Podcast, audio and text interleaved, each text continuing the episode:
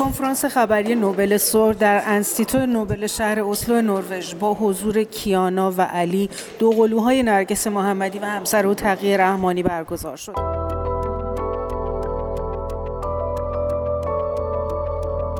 سلام من بیتا آذری از محل برگزاری این کنفرانس با شما هستم. علی و کیانا با ابراز امیدواری گفتند به رسیدن به آزادی و دموکراسی خوشبین هستند و تلاش های مادرشان و بقیه ایرانیانی که تا الان قربانی دادند و در این راه فداکاری کردند را ارج می نهند. کیانا و علی درباره نسل موسوم به زد حرف زدند و گفتند خودشان را جزو بخشی از این نسل می دانند که بخت با آنها یار بوده و در کشور آزادی زندگی می کنند که برای خواسته ها و حقوقشان نیازی به جنگیدن در خیابان و زخمی و کشته شدن و دستگیر شدن نیست. تغییر رحمانی هم در صحبتهایش یک بار دیگر بر بلند شدن صدای عدالتخواهی نرگس محمدی پس از برنده شدن جایزه نوبل صلح تاکید کرد. اینکه این جایزه چه کار می‌تونه بکنه؟ بله البته من خیلی خیلی خوشحال می‌شدم اگر که این جایزه به آزادی و از زندان منجر می‌شد. منظورم البته خروج او از کشور نیست. اما ببینید زندان زنان در ایران در اوین بسیار متنوع یکی از متنوع ترین و گوناگون ترین زندان هاست. پر از اقلیت های مختلف از بهایی ها دیگر اقلیت های مذهبی فعالان سیاسی و نرگس و همبندان او هم های او یک همبستگی با هم دارند و از داخل زندان موفق شدن که با هم همکاری داشته باشند و این می‌تونه درسی باشه برای همه ما که چطور مهمه تا چند اندازه مهمه که این همبستگی رو بین خودمون داشته باشیم. و این درست نیست که یک فرد اراده خودش رو بر دیگران تحمیل کنه و دیکته کنه. من فکر می‌کنم که ما در نهایت از داخل ایران به دموکراسی خواهیم رسید؟ از خارج نخواهد اومد. من فکر می‌کنم که باید به خاطر داشته باشیم که این جایزه است که به مدافعان و اکتیویست های حقوق بشر داده شده و وقتی که ما درک کنیم که این جایزه چه معنی داره چه هیته ای رو شامل میشه چه گنجایشی چه ظرفیت هایی به برنده این جایزه میده. برنده این جایزه می‌تونه تبدیل بشه به صدای مظلومان در اون کشور. در پایان کیانا نامه مادرش از زندان اوین را خواند که در آن نرگس محمدی تصریح کرده بود. همزمان با دریافت جایزه نوبل صلح دور تازه ای از اعتصاب غذا را در حمایت از زندانیان عقیدتی و مذهبی و بهاییان آغاز خواهد کرد. اینجا در کنفرانس امید معماریان روزنامه نگار همراه ما بود که جزو سوال کنندگان هم بود. من اینجا صحبتامو با آقای معماریان ادامه میدم. آقای مماریان کنفرانس خبری نوبل صلح همین الان تموم شد. برامون از فضای رسانه کنفرانس بگین. این کنفرانس خبری با استقبال قابل توجهی مواجه شده بود و افراد سالات مختلفی رو در خصوص وضعیت خانم نرگس محمدی داشتن در زندان و اینکه الان در حال اعتصاب قضا شروع بکنه. و در خصوص به حال اینکه چطوری می‌تونه این جایزه منجر به تغییر در داخل ایران بشه چند تا سال مطرح شد در خصوص هزینه هایی که بچه های خانم محمدی یعنی فرزند دو تا دو تا فعال مدنی هم آقای رحمانی هم خانم محمدی متحمل شدن در سال گذشته صحبت شد و بچه به هم آقای رحمانی همسر خانم محمدی و هم کیانا و علی فرزندان نرگس به این سال پاسخ دادن. از نظر خود شما آقای مماریان جایزه مثل نوبل صلح در پیشبرد زن زندگی آزادی چه تأثیری خواهد گذاشت؟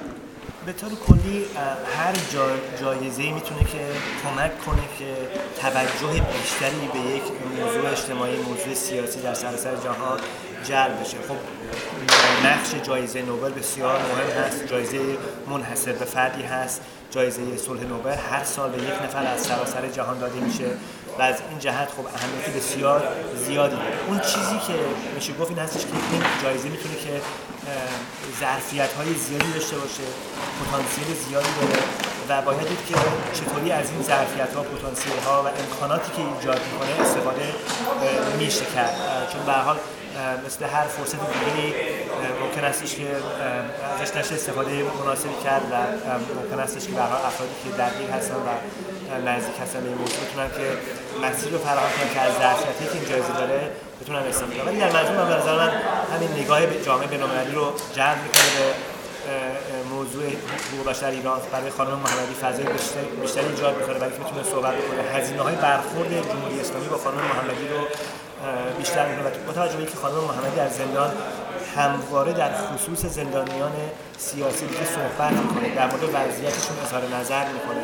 در خصوص وضعیت زندان اظهار نظر می‌کنه. میشه انتظار داشتش که نگه داشتن خانم محمدی در زندان برای جمهوری اسلامی هزینه بیشتری خواهد داشت به خاطر اینکه خانم محمدی به طور متناوب و به طور دائمی در خصوص وضعیت زندان ها صحبت خواهد کرد در خصوص وضعیت زندانی صحبت خواهد کرد. به توجه به شرایطی که داره و جایزی گرفته و موقعیت منحصر که داره باعث خواهد شد که صداش بیشتر شنیده بشه.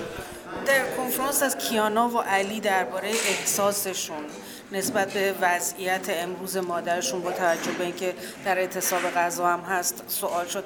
برای ما بگید بچه ها چه جوابی دادن؟ من فکر کنم که یه مقداری بچه ها غافلگیر شدن در خصوص سوالی که مطرح شد. مشخص هستش که علی رابطه نزدیکتری داره با فعالیت پدر و مادرش و در حال خیلی محکم و قرص بود در خصوص اینکه خداگاه هست نسبت به این فعالیت ها نکته که توجه من جلب کرد وقتی که از کیانا پرسش در خصوص مادرش علیرغم نکات مثبتی که مطرح کرد در آخر حتی من با ترجمه فرانسه به ترجمه انگلیسی گوش می‌کردم. در خصوص مادرش با احترام یاد کرد ولی در آخر به جایی که بگه که مثلا من مادرم رو دوست دارم من به مادرم احترام می‌ذارم.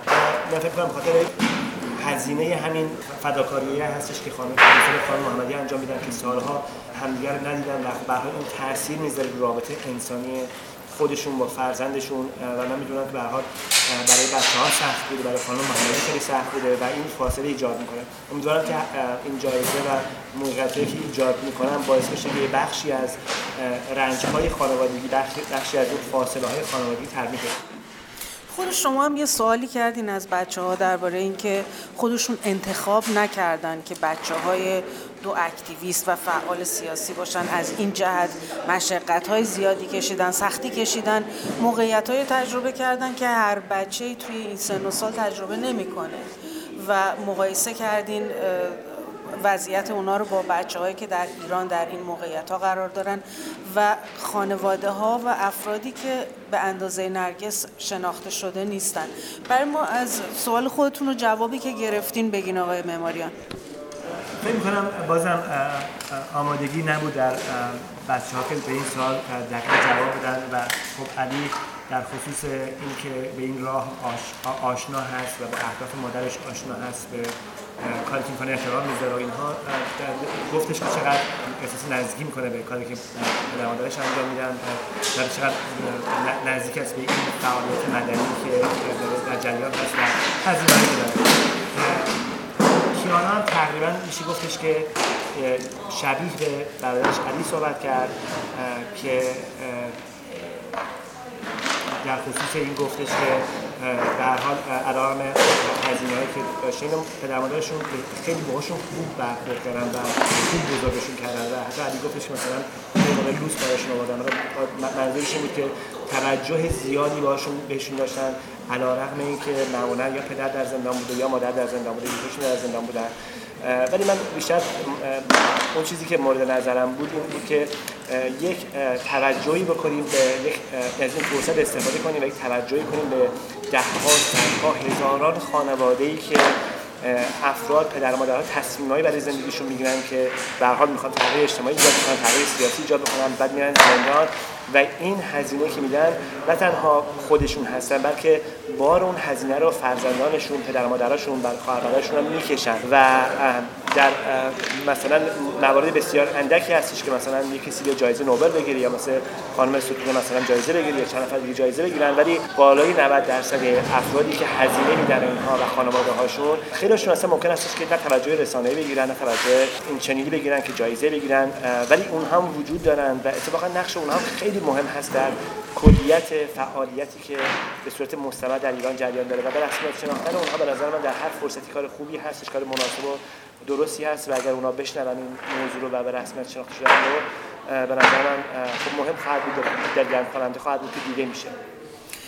آقای مماریان در آخر به من بگین درباره نسل موسوم به نسل زد از بچه ها سوال کردن.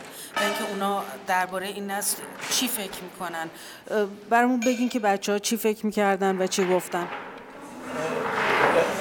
علی علی در واقع پسر خانم محمدی یک تصریح خوبی کرد در اول صحبتش در خصوص اینکه خب اونا تجربه مشابهی با جوانان ایرانی ندارن که برای اعتراض مدنی خودشون ممکن استش دستگیر بشن و هزینه های غیر قابل فهمی رو بخوان که متقبل بشن. چون اونا در فرانسه زندگی می‌کنن سالها در فرانسه زندگی می‌کنن در فرانسه برای اعتراض مدنی کردن برای صحبت کردن مشارکت کردن در فعالیت مدنی و اجتماعی اینها.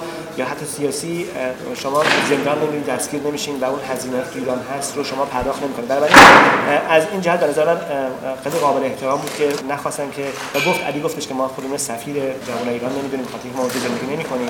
به نظر من خیلی نکته قابل احترامی بود که این تفکیک قائل بشیم. ولی به این مسئله اشاره کرد که چه احترامی قائل هستن برای کسانی که رئیس بودن و چند نفر در داخل مثل حسن امینی که چقدر کارشون برجسته بود مهم بوده و برایشون قابل تقدیر هست. و به نظر من خودش خیلی پیام خوبی داره برای اینکه علیرغم اینکه علی و کیانا در فرانسه زندگی می‌کنن علیرغم اینکه به هر حال یه سری محدودیت ها رو ندارن ولی خب دارن به این شکلی یه هزینه هایی رو میدن و وقتی شما نگاه می‌کنین در سراسر جهان این نسل نسل جدید به خاطر پیشرفت های حوزه فناوری های ارتباطی آرزوها و امیدهاشون و اون چشماندازی که برای زندگیشون ترسیم می‌کنن در نهایت زیاد با هم فرق نداره. شما در پاریس باشین در تهران باشین در کردستان باشین اون چیزی که از زندگیش در برزیل باشین نمی‌دونم در توکیو باشین هر جا باشین آرزوهای جوونا آرزوهای نزدیک به همین هست.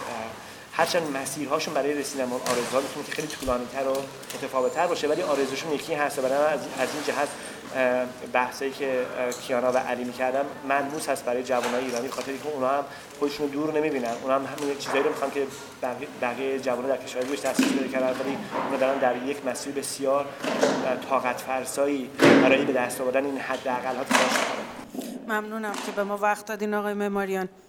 امید معماریان روزنامه نگار در اسلو نروژ.